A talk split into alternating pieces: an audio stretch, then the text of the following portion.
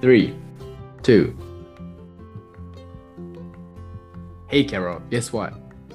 What? The year of 2022 is here. Can you believe that? No! No! That's so Carol! Happy New Year, everyone! This is So from So English. How is your break? So English and So this.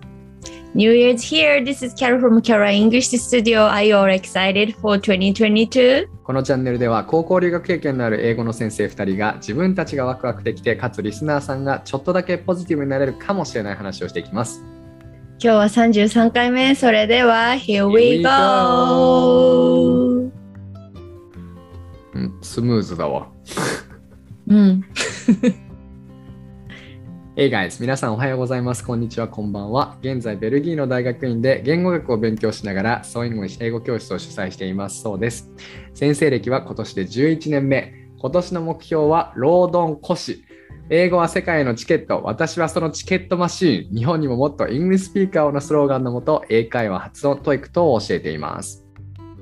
Good morning, こんにちは、こんばんは、こんにちは。プラス英語で人生をもっとエンジョイをテーマに英語コーチングサービスをやってるキャロことキャロラインです。英語コーチを始めて早3年が経ちました。この仕事の面白さ、難しさ、深さを知って、2022年も今まで以上にやる気満々です。今年は海辺に移住するので、海辺のチルなライフスタイルを発信しながら、クライアントさんたちと英語のレベルアップを共に喜べる瞬間を一つでも多く作っていきたいと思っています。イエーイイエーイ2022年になりましたね。なりましたね。はい。2022年にちなんで私たちの自己紹介も新しくなりましたね。はい、アップデートいたしましたけれども、うんなんかキャロ先生のおしゃれだな。海えおしゃれ？辺のどの辺が？海辺のうんチルなライフスタイルを発信しながら、クライアントたちと英語のレベルアップとともに喜べる瞬間を一つでも多く作っていきたいと思います。なんて素敵なんですか？私はそのチケチケットマシーンとか言ってるの。いいじゃん。なんかすごい、え、なんかなんだっけ？覚えられてないんだけど、なんて言ってた？なんか謎の四字熟語が、なんか言ってた。ロードンコシですね。ロードンコシ。おーおーあのだから今日これから目標の話をするますけれども最初にちょっと僕がもう目標をね自分の自己紹介に入れることによって毎回俺も忘れないようにっていうことで毎回この「労働コシ」っていうことを言おうと思ってねここに入れてみたんだけどね。あおーの労働って狼貧しい、うん。でうんコシが虎見る、うん。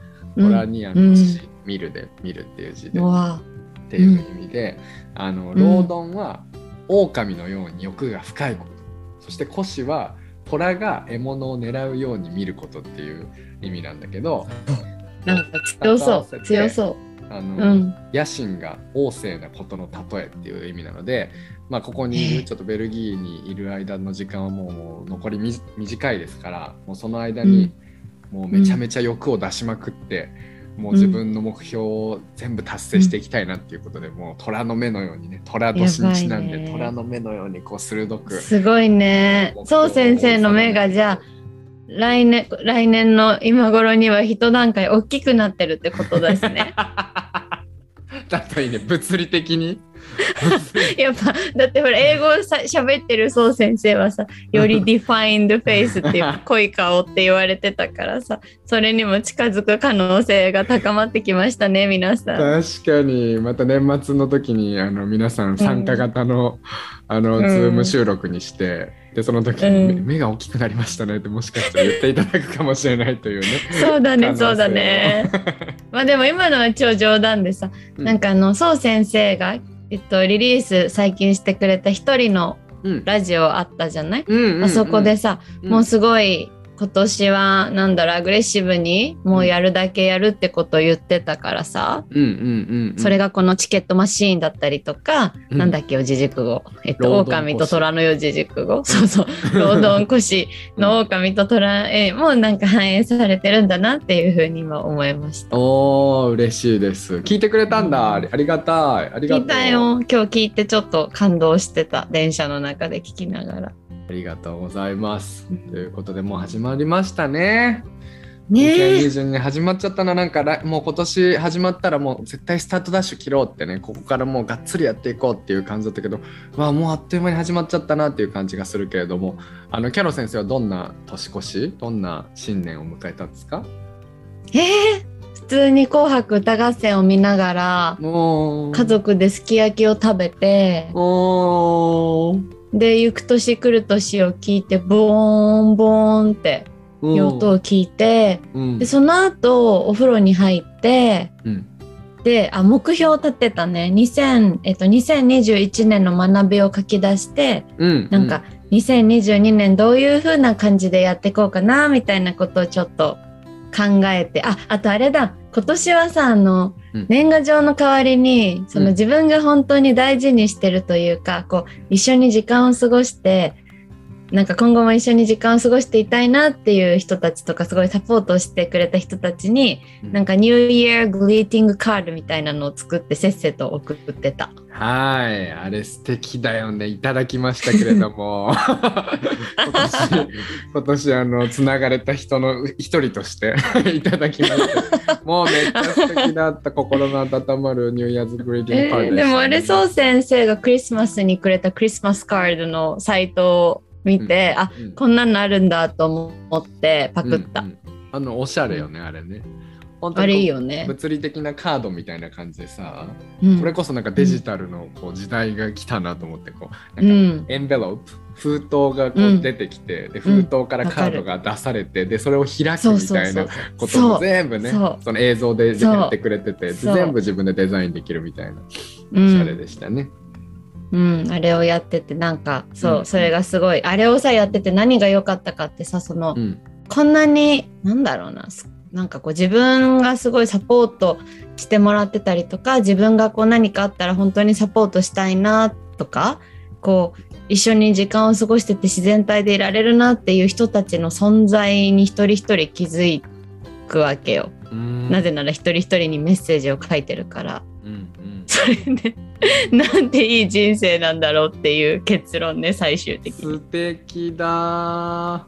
すごい今いいこと言ったと思うんだけどさ、うなんかんさ例えば年賀状とかさクリスマスカードとかさそういうのってうん。どんどん廃れていっていてさ、うん。なんかこう、うん。もう年始に送るその皆さん明けましておめでとうございますとかっていうのもなんか別にやんない人も結構増えてきてるっていうかほとんどやんないじゃん、ほとんどやんないと思うんだよね。うん。うん。でもなんか俺もその必ず年賀状とかを出すようにしてるんだけどなんうん。かそれをやることによってその人たちとの関係を思い出して自分の人生を振り返るきっかけにするっていう、今キャロ先生の言葉。めっちゃよ。年賀状の 年賀状のなんていうの？郵便局に聞いてほしいね。本当そうだよね。なんかさなんだろうな。なんか結構こう話とか人としてるとさ、うん。えもうなんか自分はもうなんかインスタグラムのストーリーで済ませますみたいなのをさうん、なんかそれがかっこいいみたいな感じで言われることとかあってさでなんか一人一人にカードを書いてるんですって言ったらすごい豆ですねとか言われてさでもささなんかさバカにされてる感じがちょっとするっていうかさ、うん。豆ななんだなんで新年から私は愚痴っているんだろう。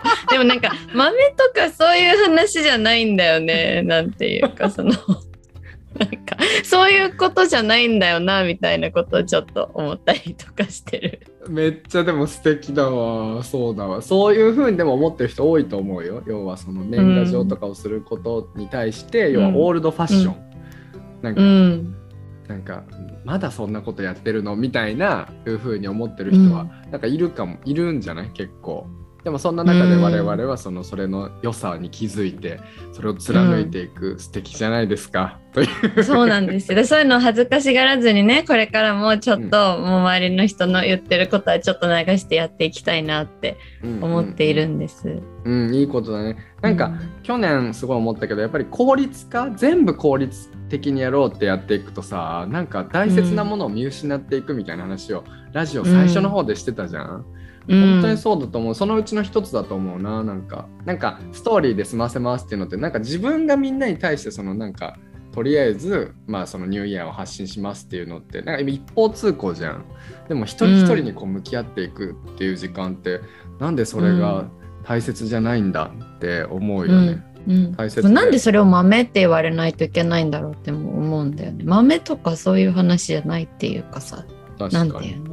そう。に。もうそれはちょっと、まあ、でもそうそういうことそう先生の言ってる通りやっぱりこう効率化するところとやっぱこうきやっぱ気持ちを人に伝えたりとかさうん。やっぱ人と向き合うっていう部分はうん。絶対にうん。効率化できない部分だしなんかしたくない部分だなっていうふうに思,、うん。思った新年年越しでした。わあすごい素敵だな。最初から考えさせること言うよね。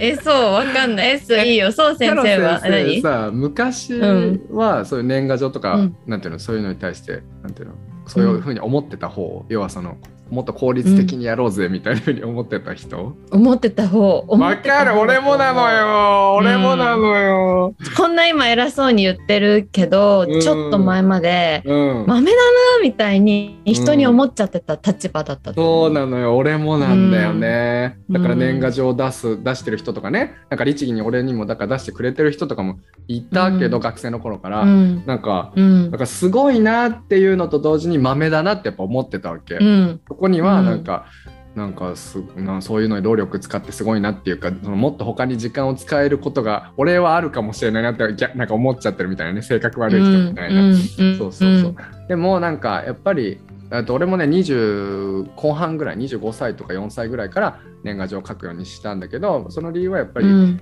大人になっていくとさよりその友人関係とかをつなぎ止めておくのってすごく難しいじゃない？うん。そうだからなんかその人間関係をあの大切にそのつなげていくためこの人とは自分が仲良くしていきたいっていうのって、やっぱり受動的だとどんどんなくなっていっちゃうからやっぱりお互いにそれはその補強し合っていくっていうかねその人間関係をつなげていく努力をしていかなきゃいけないと思うから、そのうちの一つなんだよねやっぱりそういう。ああわかるねそうなんだよかこれあなたは私にとって大切な人ですよっていううんことのこう、まあ、印というかね。そうだね。そう思う。だからやっぱりそのさ相手のことを大事に思ってたりとか俺感謝をしてるってことはさやっぱ言葉にして伝えないと伝えたいじゃん？うんだからうん。それをさやっぱ伝えられる？ちょっと割とこうストレートに伝えられるすごいいい機会？うん。だなって思った。書いていて今年。素晴らしい。うんこういうことやり始めるとさあの大学生の時とかに年賀状とかくれてた人のことをすごいありがたく思うよね。あそうやってうん。俺との関係をこうつなげようとしてくれてたんだなってやっぱ思うからさ、うん。だって大変じゃん？お金もかかるし時間もかかるし、うん。そうそう。っていうこっち側の立場の気持ちを分かるから。よかったね、いいですね。よかった。うん。でそう先生は年越しはどうだったんですか？え俺はですねブリュッセルのど真ん中にあるグランドプレイスっていう、もうもうブリュッセルといえばここみたいなあの写真ブリュッセルってやったらすぐ出てくるようななんかでっかい広場みたいなところがあってで、そこに俺の例のアルジェリア人のリアット君と一緒にうん。行って、うん。であのカウントダウンしたんだけどそこにもう人がね、めっちゃいっぱいいて人がもう本当に packed だったのよ。本当に。もううん。ぎゅうぎゅう詰め。たスタバのスタバの多分もう何十倍だね。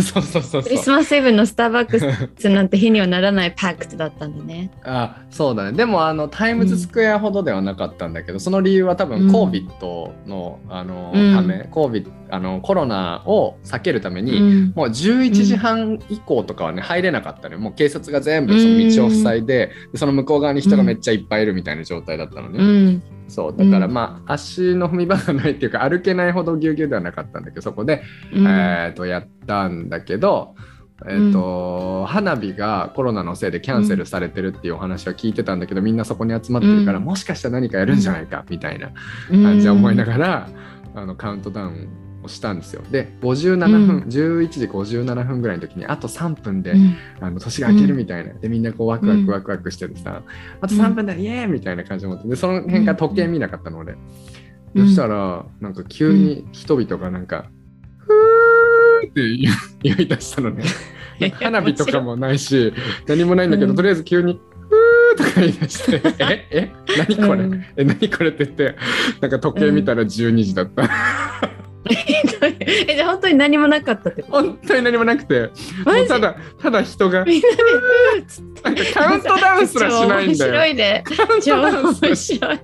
マジで人生で、人生で一番の、あのーあれだったわ、シュールな年越しだった、マジで。えそれさインスタのストーリーにさなんか上げてたじゃん。なんかそのグランドスクエアの様子？はいはいはいはい。あれすごいめっちゃ綺麗すごいロマンチックって思ったけどあれは別にな花火とかなかったんだねそうないのよ。だからいいとこだけ切り取ったわけよね。あれは。そうなんだ あれってみんな言ってたよねなんていうの？あん？日本語がわかんないあたかもだあたかもうんなんかすごいイベントが行われたような雰囲気出してたよね わかる。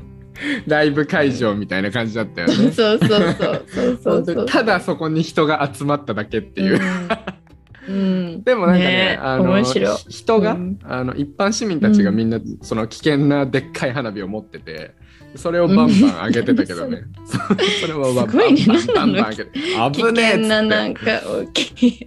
そう。でリアットはリアットでさなんかアルジェリアはそういうなんかあの文化がないみたいでそういう人がいっぱい集まって年越しをするみたいな文化がなんか彼はないって言っててだからもうなんかこんなところにいたくないみたいなもうこれはなんかコロナだとかなんかみんなコロナだとか言い出して。すごいね。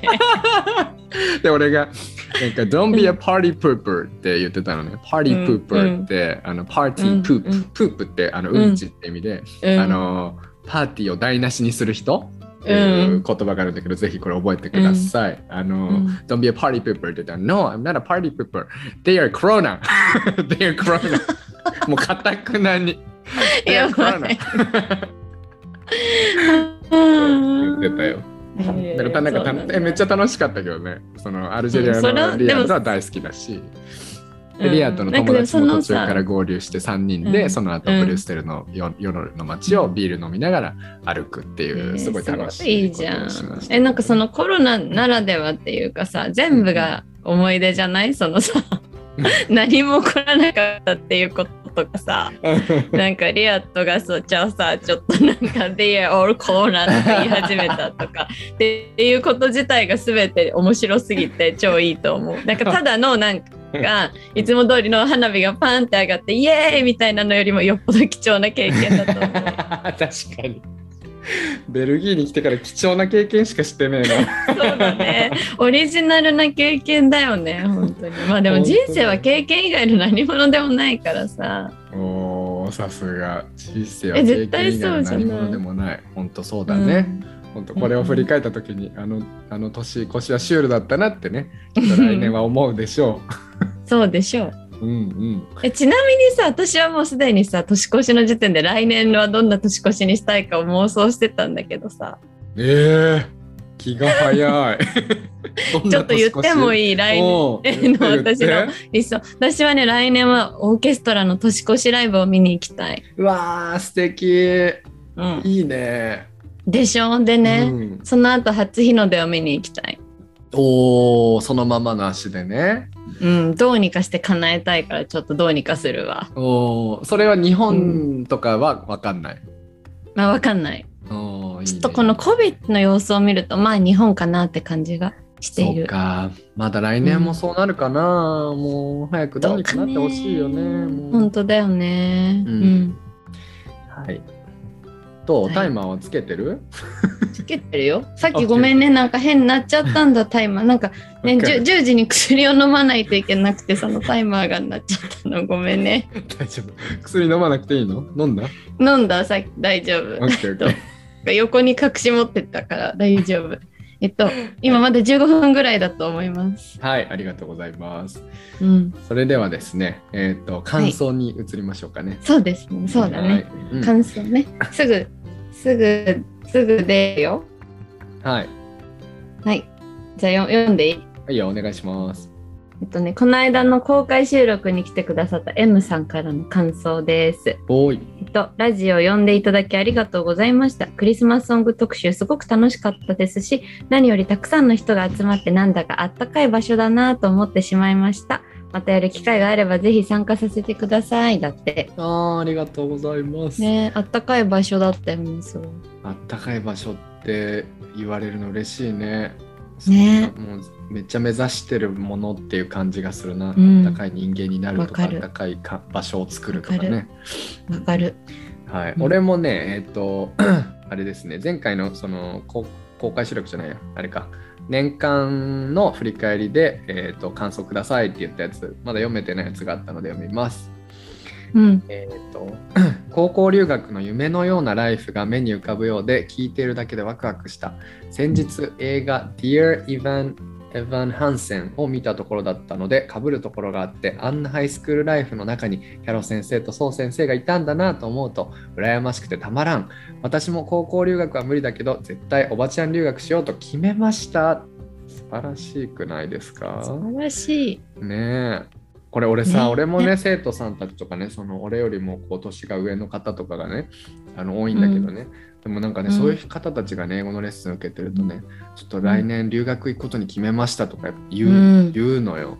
う俺ん。超元気もらうんだよねそういうのって、うん。だからね、うん。何歳うん。も遅くないなっていつでもねそういうチャレンジするのって遅くないなっていつも思わせてもらっています、うん。もう一個読みます。本当だ。うん。名言はどれもうなりました。そして高校生活の話など2人のバックボーンがいっぱい語られている回はどれも充実して面白い内容でした。というお声をいただきました。ありがたいですね、えーいいね。嬉しいね。はい今年もいろんなお話ができたらいいなと思います、うん。うん。そうですね。今年もい。いために何でしょう。温かい気持ちになるお話をいろいろ届けていけたらいいね。勇気と、勇気と元気を、もういいねあの、なんかアンパンマン。アンパンマンみたいアンなパンマンね、もうちょっとおしゃれなやつがいいアンパンマンじゃなくて、アンパンマンはおしゃれじゃないで、ね。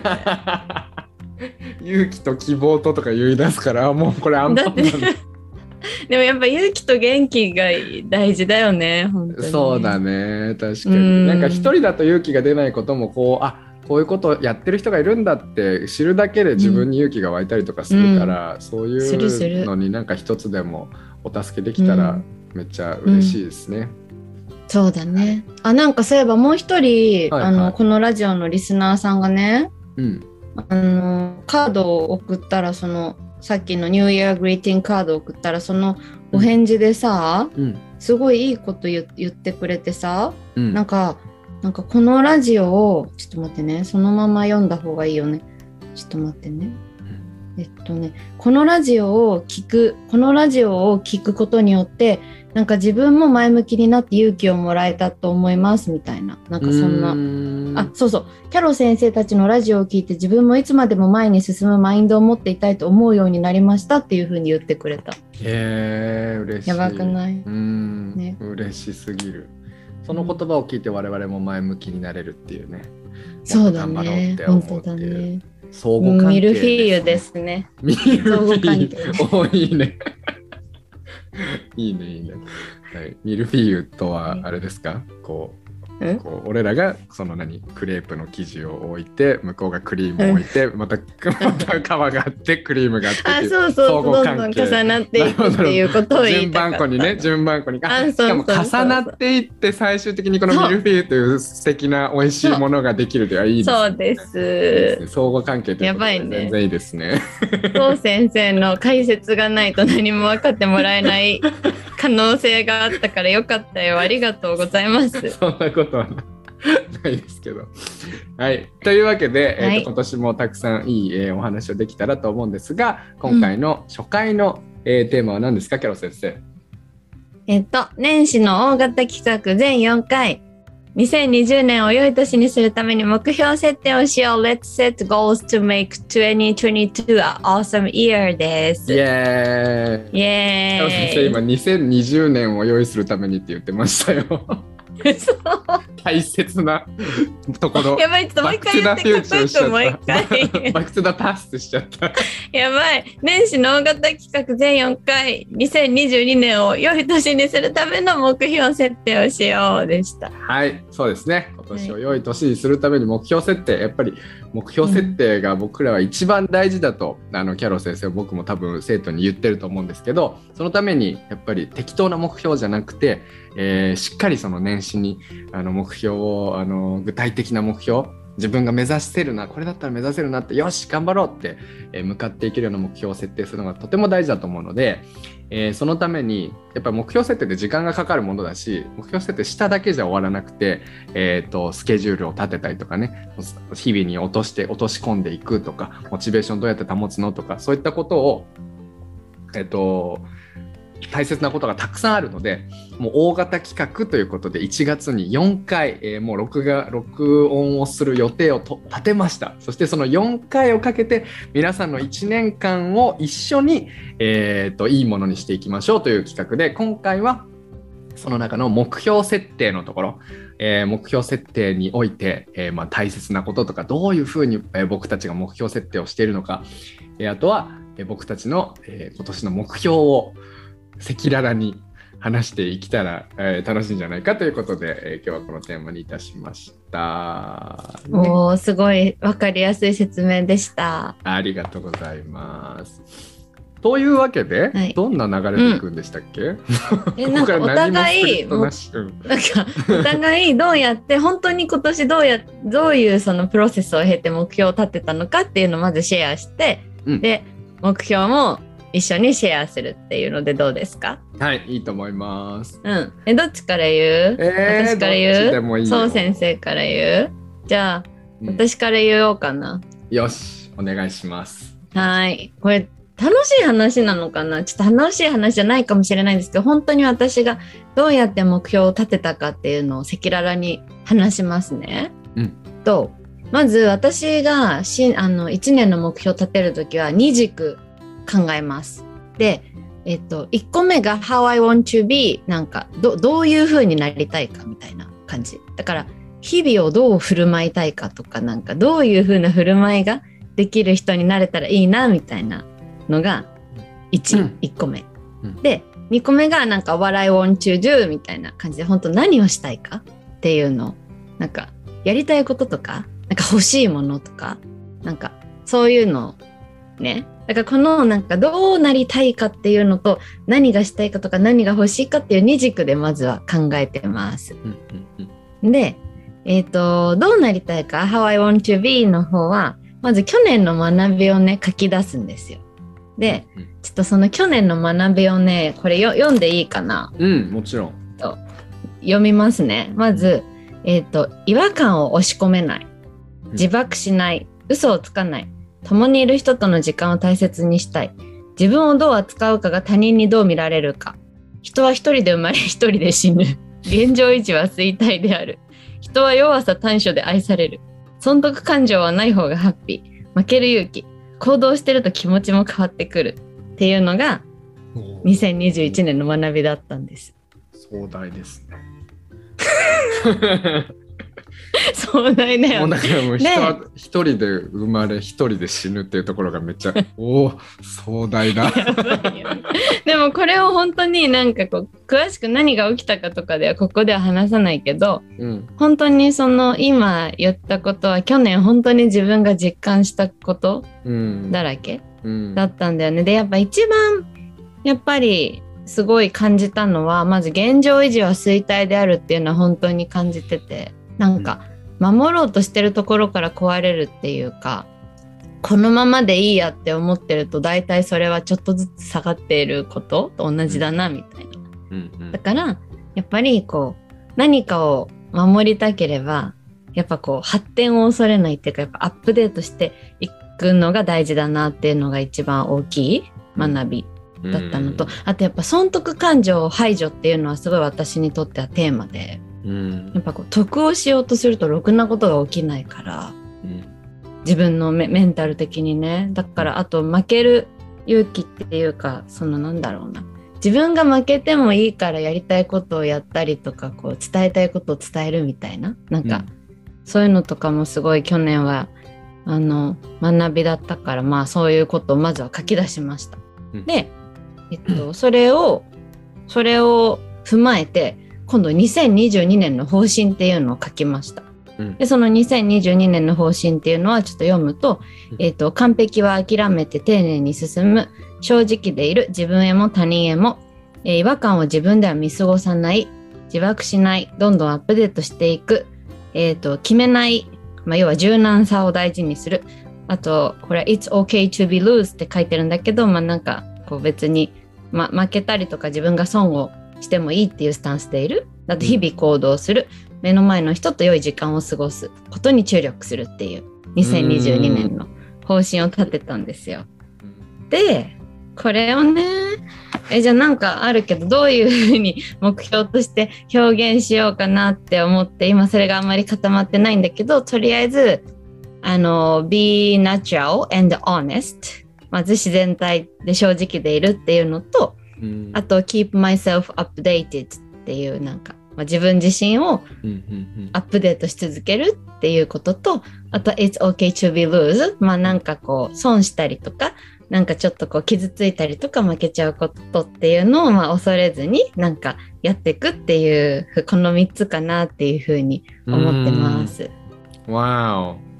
え、一つ目がん、えっと、なんだっけ、keep myself updated.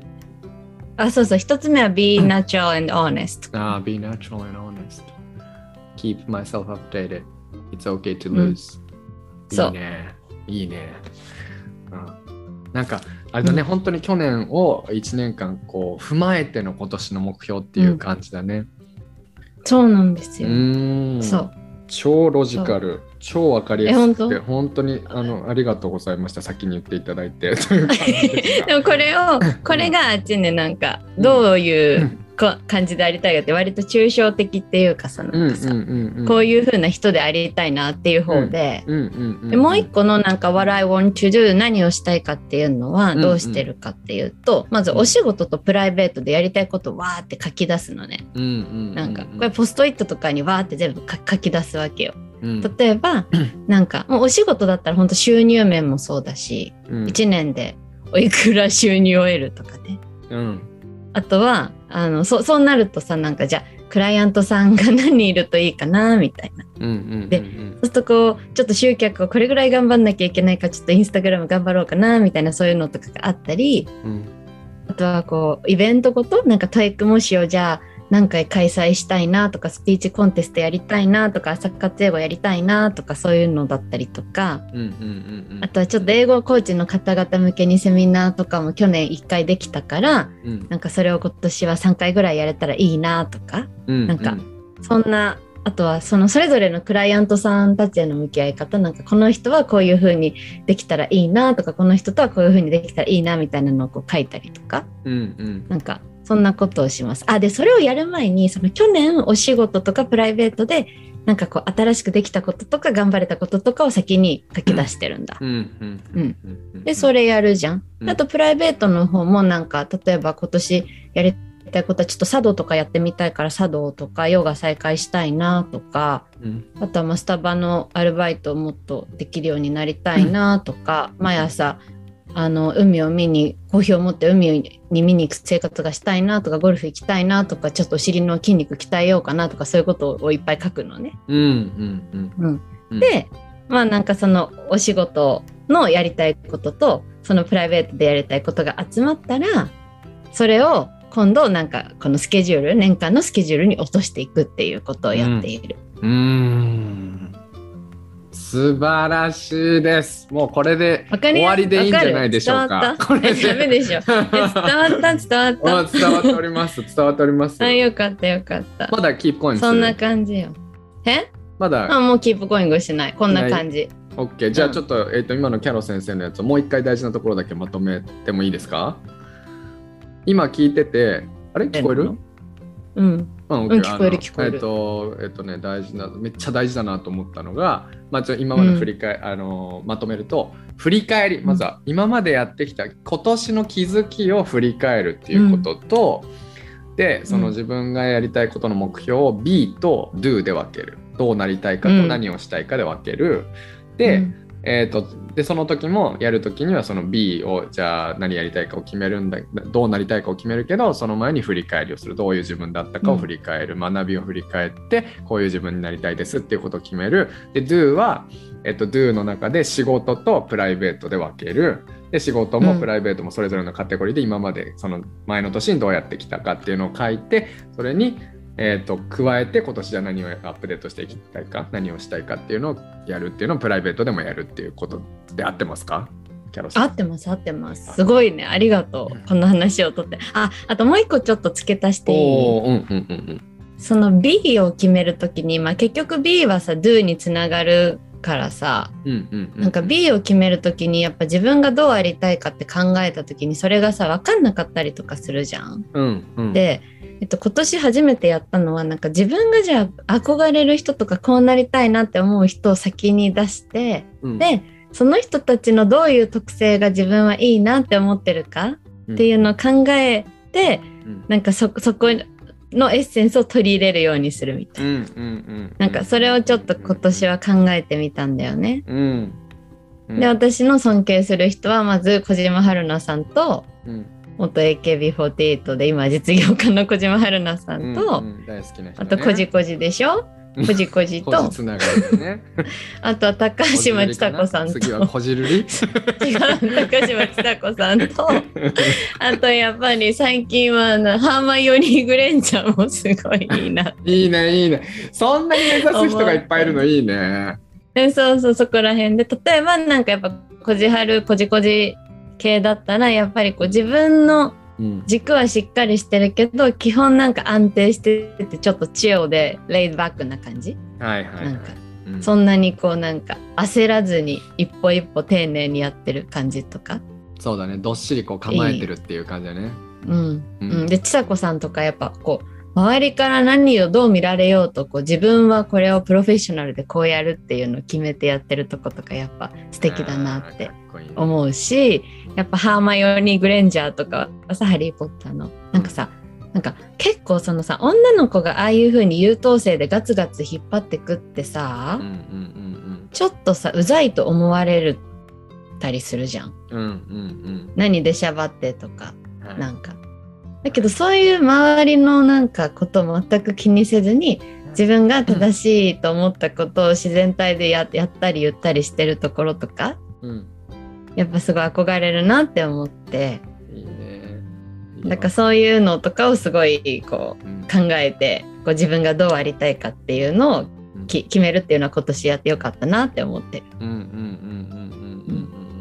ごいキーワードが出てるね。やっぱりその誰かもロールモデルを自分の中で作るっていうことをやることによって、えーうんよりビビッドにより鮮明に自分の目標が具現化されるというか、具体化されるというか、あそうすごいねありがとう言語化してくれて。いやいいね。あれなんだよね。エマ・ワタソンじゃなくてハーマイオニー・グレンジャーなんだよね。そうなのエマ・ワトソンのことは別に知らないからさそんなにああ、さ。そっかそっか。ハリー・ポッター大ファンだからね。そうそう。ハーマイオニー・グレンジャーは一応「ハリー・ポッター」作中の7年間を見て 見てだから結構わかるじゃん性格とかさ。確かに。確かになまあ俺もそんなにエマ・ワトソンのこともハーマイオニー・グレンジャーのこともあんまり知らないけどやっぱりエマ・ワトソンが見るそのニュースエマ・ワトソンのニュースとかを見るとさやっぱりうん。彼女がその女性の権利のためにいっぱいこう声を発してるとか、なんかスピーチしたりとか、なんかそういうのをよく見るから、俺もねやっぱ大好きなのよ、エマ・ワトソンの、あんああいう可愛らしい人でさでもこう、うん。やってることはもうなんていうの？もうそれこそ虎みたいな感じじゃん。ギャーみたいな。もうもっそとね。世界は変わらなきゃダメだっていう感じでやってるじゃない？そうだね。そうでも、うんなんかレイドバックな感じがするっていうか、うんうんなんかそう、うんなんかいいんだよね好きなんで俺ああいうなんか女性でこう社会的にこう頑張ってる人とかってすごい応援したくなるんだよね、やっぱり。うんわかるわかうんうる。んそう、えーそうなんだよね。いいですねいいですねいいですね。そんな感じでした。どういう人になりたいか、確かにその目標を決めるときによく聞くことがやっぱりどうなりたいかが分かんないとか、何をしたいかが分かんないってやっぱねいろんな人が言うけど、なんか、うんそういうなんていうかな何したいですかっていう質問自体がなんかうんなんかでかすぎるオーバーウェルミングすぎるっていうか、うんうんうんなんかとんでもないことを言わなきゃいけない。なんか医者になりたいとかさうん。歌手になりたいとか言わないような気、うん。言わなきゃいけないような気がしちゃうけどさ全然そんなことなくて、うん。自分がなんかちょっとこれしてみたいなって思うこととかにヒントがやっぱりあるっていうことも大事なことだよね。うんうんうん。うん。そうだな画像とかで探してもいいよね。結構さうん。なんか Pinterest とかでよく探すんだけどこう自分がワクワクする画像とかをうん。こう探していくとさどういうライフスタイルが送りたいのかなとかさ。なんかはいはいはい。はいどういうものに囲まれてたいのかなとかさどういう人と一緒にいたいかなとかどういう雰囲気の部屋に住みたいかなみたいな。うなんかね。例えば私だとやっぱカフェが好きだからさうん。やっぱこうじゃあスターバックスでアルバイトしてみようとかっていうのはやっぱカフェが好きっていうことを自自覚したからそうなるわけじゃん。うんうんうん。うん、確かに。そうそうそう。そうういうでやっぱ海辺のちょっとチルな感じの音楽にどうしても自分は癒されちゃうなってじゃあ海の近くに住んでみようとかさなんかだね。そういうところからもヒントがある気がする。いいね。うん。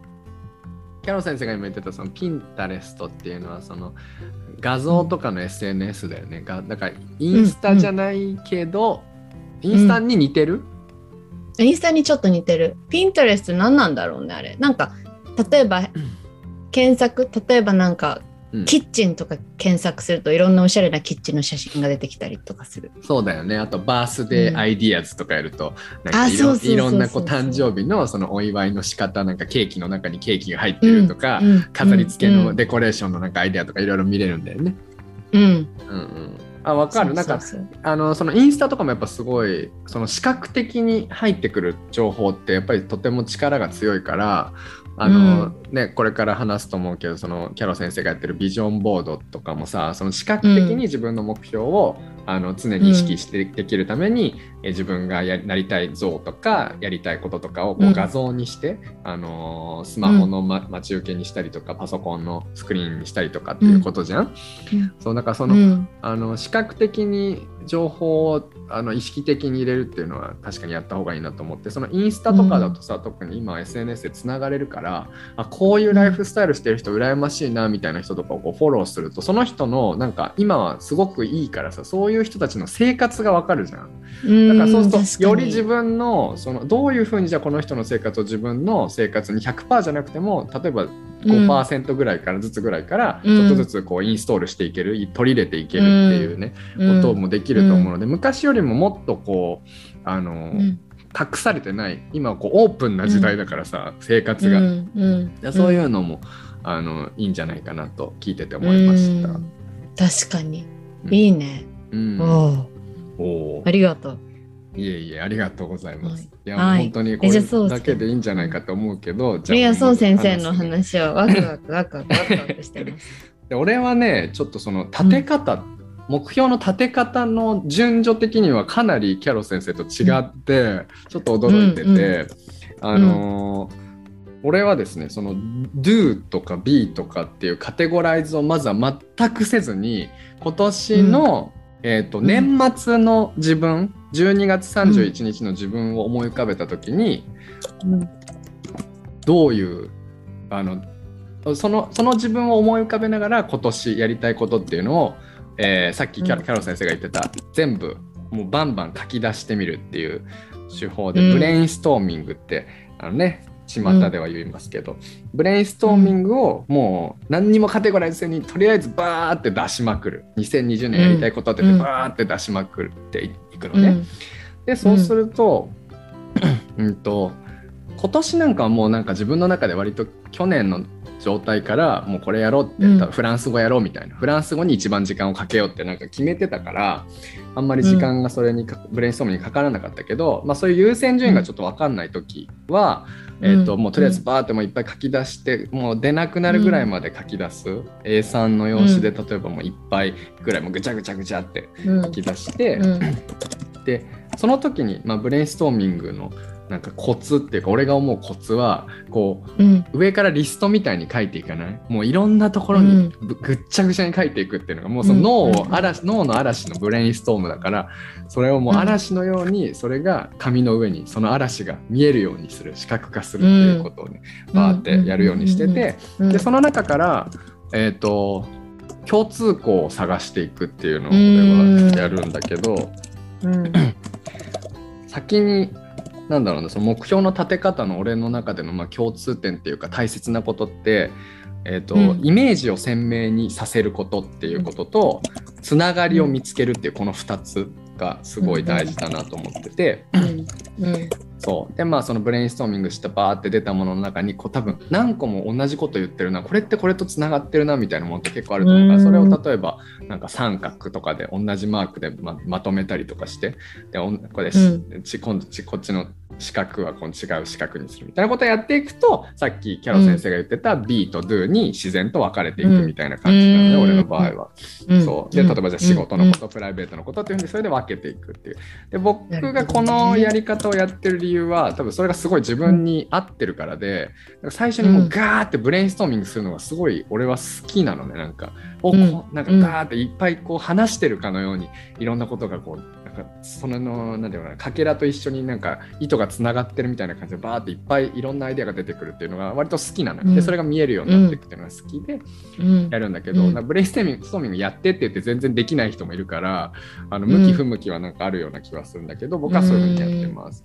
うん。で、えっと、今年の目標をちょっと言う言うとえっとですね、3つあって次に住む場所を見つける。2つ目が伴侶を見つける。3つ目が生きる術を磨くっていうこの3つです。おーかっこいい。はうん。はい、で、えっ、と、で、プラスで内面の成長のところが、えっ、と、他人のために自分の損得を顧みず、迷わずに動ける人になるっていう、もう引き続き、去年とも一昨年からもうずっとその像を目指している、えーものなんですけど、で、その、次に住む場所を見つけるっていうのをまず書いて、1, 1個目の目標、それを書いて、うん。じゃあ次に住む場所を見つけるために何をしなきゃいけないか。あじゃあ選択肢をたくさん持たなきゃいけない、で今俺はベルギーにいるから、じゃあヨーロッパにいるからいろんなところを見れるなっていうことでもうできる限り旅行をたくさんして選択肢をいっぱいいっぱい持とうと。で、うん。えー、とその中でワクワクするもの俺がすごいワクワクするものっていうのが建築物。ヨーロッパだと建築物とか、あとお城とかがやっぱいっぱいあるから、ん。お城とか建築物を、ね、いっぱい回りたいなって、えー思っていてでこれうん。昨日あのオランダ人の人とあのお酒を飲んでたんだけど、でその時にあのなんかあの結婚式の話になったんだよな。結婚式の話になってでも最近はオランダもベルギーももうそのカトリックの人っていうかキリスト教とかも全然いないから教会式があのどんどん少なくなってんだよねって言うからえじゃあどこでやるんですかって言ったらなんかお城でやるんだってお城を借りて。大変。そう大変でしょほんで大変。その写真とか見せてもらったんでそので彼も何回もそのお城に結婚式にあの参加してるっていうから写真とか見たらマジでお城なのよ本当に。もうえー。おとぎ話のお城なのね。でそういうの聞いて、うん。俺はやっぱその昔からそのドラゴンクエストとかをやりながらお城なんか想像があるからさこういうお城行ってみたいなみたいなのがあるからそのお城をね、うん。めっちゃ回りながらあの、うん。そういろんなこう想像をねしてワクワクしたいなって思ってるのと、うん。あとヨーロッパだから、えー、とアートに触れる。アートに触れて、だから美術館とかにめっちゃ行くみたいな。うん。そう。でこれもねなんかその昨日の話でなんかそうヨーロッパとアメリカ。アメリカに行ってからヨーロッパに来たからヨーロッパって割とアメリカの要素が強いのかなって思ったら全然違ったことにびっくりしたんだよね、みたいなのが話をしててであの何が違うかっていうとアメリカとかはこうクワイアその合唱とかあとミュージカルとかそういう自分のあの気持ちとかをこういうふうに歌とかで表現するそういうアートがすごくあの盛んだけどこっちは全然そんなことないよねみたいな。ミュージカルとか合唱とか全然盛んじゃないよねみたいな。でもその代わりあのでその人がそれを聞いたオランダ人がその代わりそのそういうクラシカルなアートその絵とか、なんかバレエとかそういう古い昔からあるようなアートが盛んだっていうわけそれを聞いて、ううんわー素敵だなと思ってやっぱりそれをねここでしかできないことをやりたいなと思ったからそういう美術館とかそういうアートにめっちゃ触れようかなと思います。でうんあとはまあ食文化そのどこに住むかっていうのを決める上で食文化大事だからその土地の料理をたくさん食べると。で、えーっとそれからたくさんの人に出会ってたくさんの人と話すっていうのがもうパッケージでこのじゃあ次に住む場所を見つけるっていうことをする上で選択肢を多く持つじゃあこういうことをたくさんしていこうみたいなところまで今落とし込んだところですとりあえず。でえいいこんな感じで話し続けちゃって大丈夫えいいよいいよ。うんうんでもちろん。その次の目標が伴侶を見つけるっていうねこんな 赤裸々に語りますけど大事なことだよ。はいうん。で伴侶を見つけるっていうことはたくさんの人に出会う話すっていうのが出てくるんだけどあこれはうん。さっきの次の次に住む場所を見つけるっていうことって出てきたのと一緒じゃん。ここでつながるんだよ、一緒だ。そう、つながたくさんの人と出会うっていうのは次に住む場所を見つけるのも大事だし伴侶を見つけるっていうのも大事だ。でしかもその伴侶を見つけてたくさんの人と出会って話す時にその土地の美味しいものを食べながら話せばその次に住む場所を見つけることにつながると。そしてそのその人あの、まあ、その土地土地の文化そのさっきの選択肢を多く持つの場所を見つける時に話してた土地の文化を知るためにはやっぱりそのそこに住んでる人の話を聞くのが一番いいからそのうん。たくさんの人と出会っていく中でその土地の文化を聞いてで深い話をやっぱより深い話をあのしていきたいなと思っているのね。でこの深い話をするっていうところじゃあ深い話するためには言語力が大事だでフランス語とか英語をじゃあもっともっと磨いていこうっていう話につながっていくんだけどこれが今度後で言う生きる術を磨くっていうところにもつながってくるのね。へえ、すごい。でで伴侶を見つけるためにはじゃあ自分の、えー外見とか内面もやっぱり磨き続けなきゃダメだっていうことで、えー自分自身の健康と、えー内面と外見の魅力を、えー磨き続けると。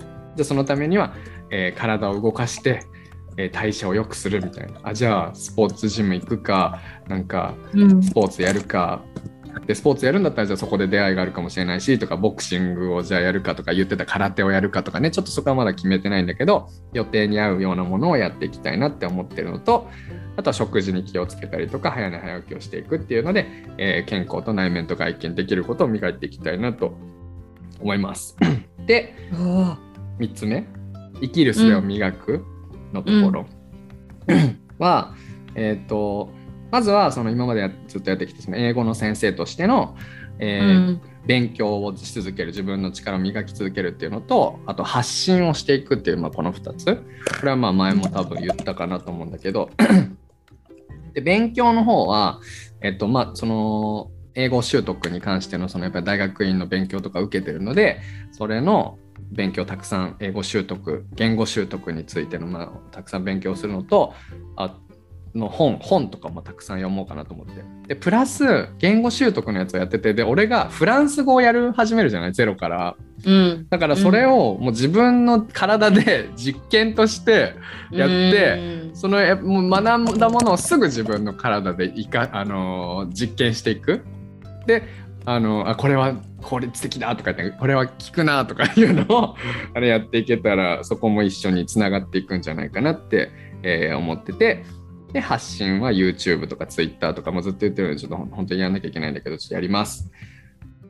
で、えーフランス語はちょっとこれはねキャロ先生がなんか前にあのカナダに留学してる人のアドバイスみたいので言ってた。私だったら検定受けるかな？検定試験受けるかなって言ってたじゃんうん。ちょっとあれから感銘を受けまして僕もフランス語の検定を目指してちょっと頑張えー、ろうかなとすごい。思いえます。ー、おーはい、あとはまあ生きる術という意味では、まあ、お金の運用とかの勉強をしたりとか、あとはまあえっとまあ日本語を教えるとかねそういうことも生きる術という意味ではちょっといろいろその辺は手広くいろいろやってみようかなとチャレンジしたいなと思っています。最後。最後に、えーと内面の成長でさっき他人のために自分の損得を顧みずに迷わずに動ける人になるっていうのはやっぱりこれはね相当難しいことではあると思うんだけどやっぱり目指し続けることが大切だと思うのでで僕もね、うん。こういうのはやっぱりロールモデルが大事だと思っていますので、うん。僕はうん。引き続きセーラームーンを僕のロールモデルとして。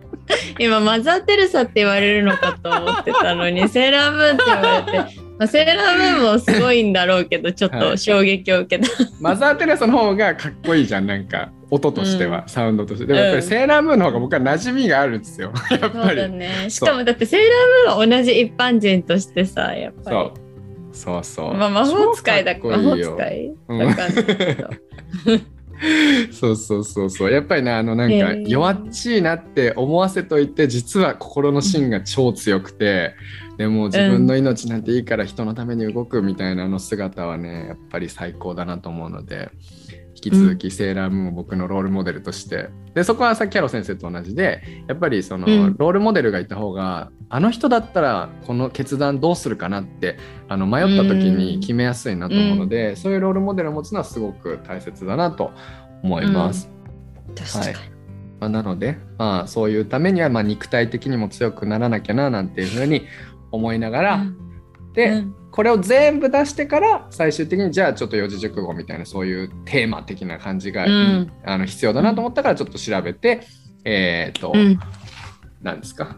労働腰ですよね。労働腰にしたという、えー欲深くこのぼ僕のこの1年間ベルギーでの1年間まあ1年間マックスあの丸々入れるかもまだ分かんないからでもここにいる時だけは、あの労働腰で虎のように、うん。あの欲深くいきたいなという感じでございます。うん。へえいやすごいね。ちょっとやってみたくなる話だった自分も。おう。うん、そう先生じゃあ私もまとめるね。そう先生の目標の立て方は、えっと、この一番最初のさ12月31日の自分を思い浮かべながらやりたいことを出すっていうのは今年のえいつの12月31日のこと？2022年の12月31日の未来の自分、ああじゃあ来年の今頃どうなってたいかなっていうことを想像するってこと？そうそうそうそうそういうこと。あーオッケーオッケーそこが重要だね。じゃあ来年のその12月31日の自分がなんかどうなってたいかなって思いながら A3 用紙いっぱいにまずはもうなんかこうカテゴリーとか何も気にせずにブレインストーミングをするんだね。うんうん、それ気持ちよさそうだね。頭の中にあるものを全部出すってことだもんね。そううんでそれを、えっと、紙の上に書いたやつをこうカテゴライズしていくんだね。で、カテゴライズしていくとなんかこう共通項がこう見えてくるっていうかこうブレインストーミングでわーってこう全部出てるけど実はなんかこうなんだろうな実はこう軸はこれとこれとこれになりそうだなっていうのがきっと見えてくるんだよね。うんうんうん、でそれがそう先生の場合は、えー、とまず住む場所っていうところとパートナーを探すっていうのと生きる術を磨くっていうのにこううまくカテゴライズできてしかもカテゴライズしてみるとその3つがいい感じにこうちゃんと相互関係があるようになるんだね。うんうんうん。うん。でプラス、まあなんかでもそうだね。プラス、まあ、自分がどうありたいかっていうところもそれにちゃんとこうくっつけてかん目標として立てるっていう風な感じうん。ですかね。うん。そうです。うん。すごいさいいいいね。なんかさうん。2022年はもう充実しないはずがない目標だね。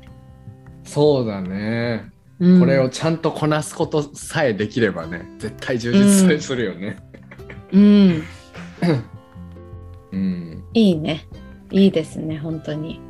そうだね。なんかよくあるんだけどさ目標いっぱい立てすぎちゃうみたいな。あの、うん。これもしたいこれもしたいこれもしたいってね。でうん思った時にやっぱりその優先順位を立てるのがすごい大事っていう話だったじゃない、うん。そう。うん。でやっぱり時間は有限だしなんか今までのこう、その生活をしてきたあのでうーんとなんか24時間っていう時間の感覚と自分がどれぐらい時間を何か頑張るのに避けるのかって、なんか感覚として分かるはずだから、うんなんか今年からなんかもうなんか死ぬほど変えるっていうのもまあまあできないことはないかもしれないけどでもうん現実的に目標を立てるっていうのはやっぱすごい大事だと思うんだよね。うんだからこそ、そういうまあブレインストーミングとかをやっていくことによってあだからゆキャロ先生あれ話すんでしょ？あのーあそうそうそう。ね、そう。優先順位となんかその、うん。やらなきゃいけないことみたいな話だよね、ちょっとじゃあその話をしようか。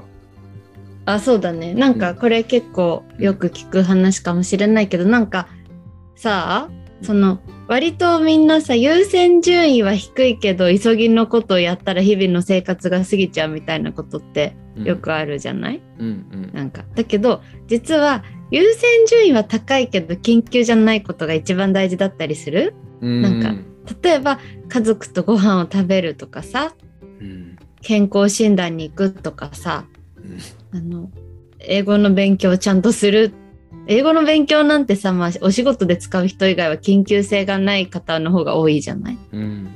なんかでも自分の人生を豊かにしてくれる可能性が非常に高いから取り組むとか。うん。あとはなんか私だったらあのやっぱりアートとスポーツと、うん。えっと、音楽はやっぱり生活の中にあるといいっていうのは、まあ、そう先生から教えてもらったような気がするんだけどさ。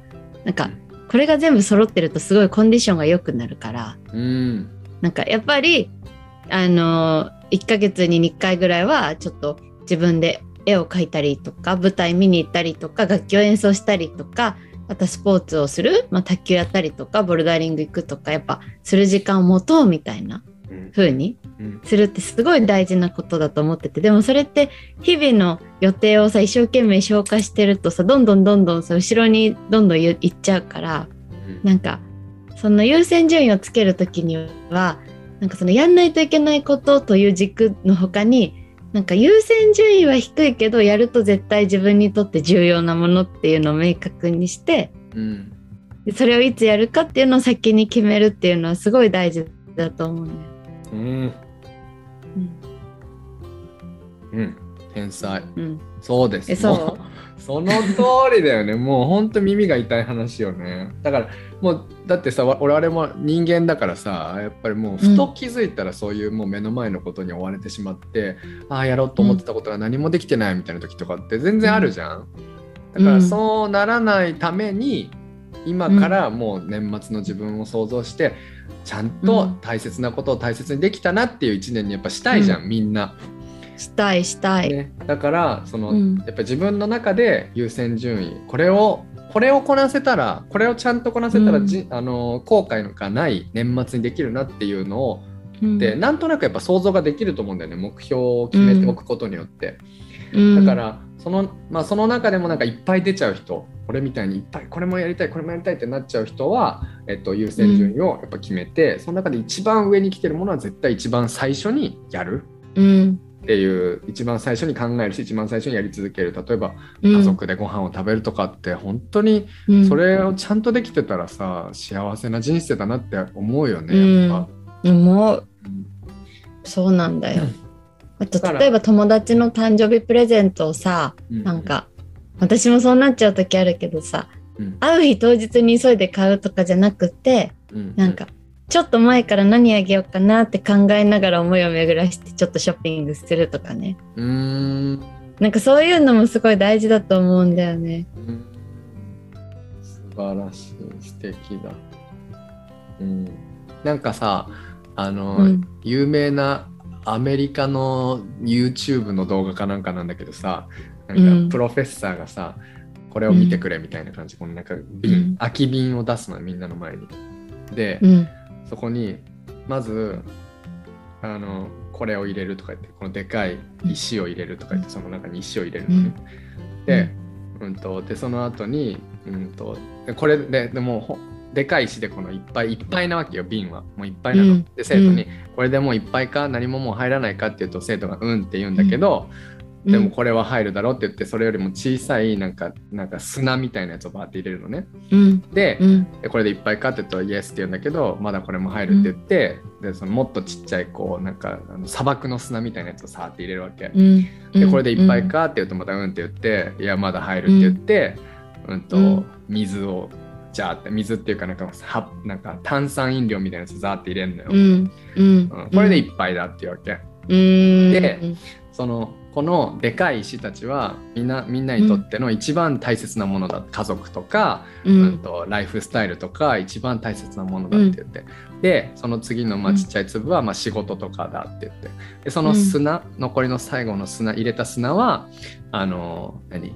もうそのそれ以外のどうでもいいことだっていうわけよ。うんで、でもこれを順番を入れ間違える順入れる順番を間違えてしまうと砂を先に入れちゃったらそこにもう石は入ることはできない。から、うん。最初に大切なその石を入れて入れないとうん。人生はうん。豊かにならない、なぜならこの瓶という人生の長さはもう最初から決まっているからあの、ね。その石を最初にあの入れる入れることをしなさいみたいな感じで言うのね。うん。みんなに。うん。でそしたら、そのえ生徒が先生って言って、じゃあその最後に入れたその発泡飲料みたいなやつは何なんですか、って言ったら、先生がそのどんなに時間がないと思ってもあの、There's always room for for drinking beer with your friends っていうの。ああ。へえ。うん。もう満タンにどんなに満タンに見えていても、うんとうん何？友達とうん。ビールを飲む時間はどこにでも見つけられるよみたいな、うんその最後のは、うん発泡飲料がビールだったっていうねすごいね。おしゃれ。そうそうそうそうそうそうなるほどね。なんかそういうのは見つかるから優先順位が高いとかそう自分にとって重要度が高いものをちゃんと最初にやっておこうねっていうことを教えてくれてるんだね。そうそうそうそうそうそう、うんいいね。そうっていうね、うんへえ。感じですねまあでもそいのや目標を立てただけだとなかなかそのまだこれでは準備万端とは言えないじゃないですかー私たちは。うんうん。でここからどういうふうにその一日一日のスケジュールに細分化していくかということが大事だと思うのでそれは、うん。えー次のポッドキャストでお話しできたらなと思います。おーすごいね。なんかさ今日は educational channel みたいな。本当 educational channel だね。だねだね。だね。いやすごいね新年からちょっといやそう先生の目標の立て方はすごい勉強だったなんか人の目標の立て方とかってさ、あんまうんちゃんとこんな聞くことなかったから、うんうんブレインストーミング私もちょっとやってみようかなって思いました。うん。うん。ぜひ。俺もすげえ勉強になったわ。そうだよな。do と be でこう2つの柱で考えるっていうのは大事だよなっていうふうに思ってすごい思った。あとうん。振り返り？やっぱり前の年から何を学んだかっていうことはやっぱちゃんとやん,、うん。やんないとなみたいな。なんか次の年この今年のことばっかり考えちゃってさ今までの自分とは全くもう切り離して考えちゃうみたいな人って結構いると思うから。ううんんうん、やっぱり今までのとつながって今っていうふうにやっていくとね、よりそうだね。叶えられる目標になるんじゃないかなと思います。なんか前にそう先生がすごい名言言ってたじゃん。なんかさ、うん経験経験を生かすこと経験まあいろんな失敗とかいろんななんかあんじゃん後悔とかさ。うん。なんかそれを生かして未来の自分の行いをアップデートしたり改善していくことが過去の自分にできる唯一の何？なんとかみたいいやすごい。ななんか言ってたじゃんそうそれ先生が俺が言ったの。そういうそこと。れ言ってすごたよ。そうなんだと思ってその通り。だからなんか後悔したり失敗するのってもう当たり前っていうかもうしょうがないじゃん本当に。うん。だけど、だからなんかまあさあの時ああしてればどうなってたかなとか、あの時ああしてればとかあの時もっとああ言えてればとかこう振る舞えてればとかあるけどうん。なんかそれはそれでこう学びとして未来の自分がさそれを生かしてさこうもっとうまくできたらさそんなに幸せなことはないよね。うん。うん。そうだね。その通りだ、ちゃんと振り返りをしよう。ん。ううん。すごい。はい、じゃあ今ねタイマー見たらねうん。ちょうど1時間ぐらい。あらちょうど1良いんで。時間4分です。あら良いんではないでしょうか、で最後にちょっと聞いてもいい、聞きたいことがあるんだけど。何キャロ先生あその1月1日からなんか始めたこととかあるの、も それなんかあるかな？1月1日から始めたこと。特にまだないかな。あでもううんうん。そうだな。やっぱりさあの特に始めたことはないけど意識はして嘘をつかないっていうのはやっぱ意識してるよね。なんか例えば細かいことだけどさバイトでさなんかうん。あ失敗したらすぐ言おうとか。なんか今日もアルバイトしてたんだけどさスターバックスでさ。あなんか失敗してなんか隠しちゃったりとかしちゃうじゃんとっさに。うんうんうんうん。そういうの絶対やめようって思って、これが be, be honest の部分なんだけどさ。今日もさちょっと一個さあ やばっていうのがあってもうすぐ言った。ごめんなさい失敗しちゃったんですけど これどうしたらいいですか？みたいな。すぐ言えてなんかやっぱりこう頼りになる先輩があこうすれば大丈夫だよってフィックスしてくれたからあ言ってよかったなって思ったっていう。すごい。いやいいね。そういうことの積み重ねなんだよね。それがもううんその小さいことの積み重ねが最終的にうん。振り返った時に、あああの時に始めたあの結果がこういうふうに目標がこういう風に結果になったな、結果的に、うんみたいな感じだよね。うん。えー、そうだねいいね。キャロ先生もそういう小さいことを積み上げてるんだね。そんなに素敵な方なのえそんなに。え、そう 先生は何かある？1日から始めたことは え私はですねあのめちゃめちゃおしゃれな、あのプラナーを買ったじゃないですか。あ、そうだ、プランナー買ってたね。うんうんうん。帳ですね。うんでこれあのこれに一日うん一日一日あの日記の部分があるので、うんうんそこにあのフランス語であの1行、一つ1月1日から書い書きましたね。すごい。素晴らしい。一一日目はね、ジェ・ディヌ・アベ・モン・アミ・モナミス・ソアって言って、えっと、うん今日今日は友達と夜ご飯を食べたっていうのだけああ、いいね。すごいね。そんな文も作れるんだ、フランス語で。ね。勉強しながら書きましたけどね。うんうんうんそこから分析うんをしていこうと、とりあえずアウトプットをね毎日積み重ねていこうというこそうとでだね、はい大事なことだね、本当ね。やっております。まあでも確かに私もやっぱ今年はさ自分を知るっていうかこう自分とのパートナーシップみたいなのがテーマだからさなんかこ自う分との毎日日記？うん。うん、なんか毎日日記をか書きたいなと思うよ。なんか、うん。なんていうの？どう自分が感じたかとかね。うんうんうんうん。そういうのちょっとアウトプットしていこうと思います。過去日本語。たまに英語で。たまに英語。あ、いいね。たまにいい気づきがあったらシェアしてください。あもちろんもちろん。ははい。い、いいですじゃあそんなね。感じですか今日は。はい、そんな感じですね。はーい。はい。じゃあ今日はどうでしたか、そう先生。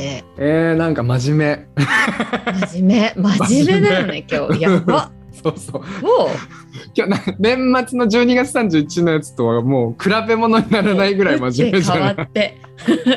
博士太郎を流しても今日は怒られないかもしれないね。確かに。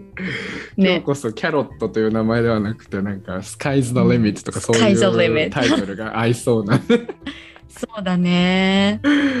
でしたね。どうでした？キャロ先生は。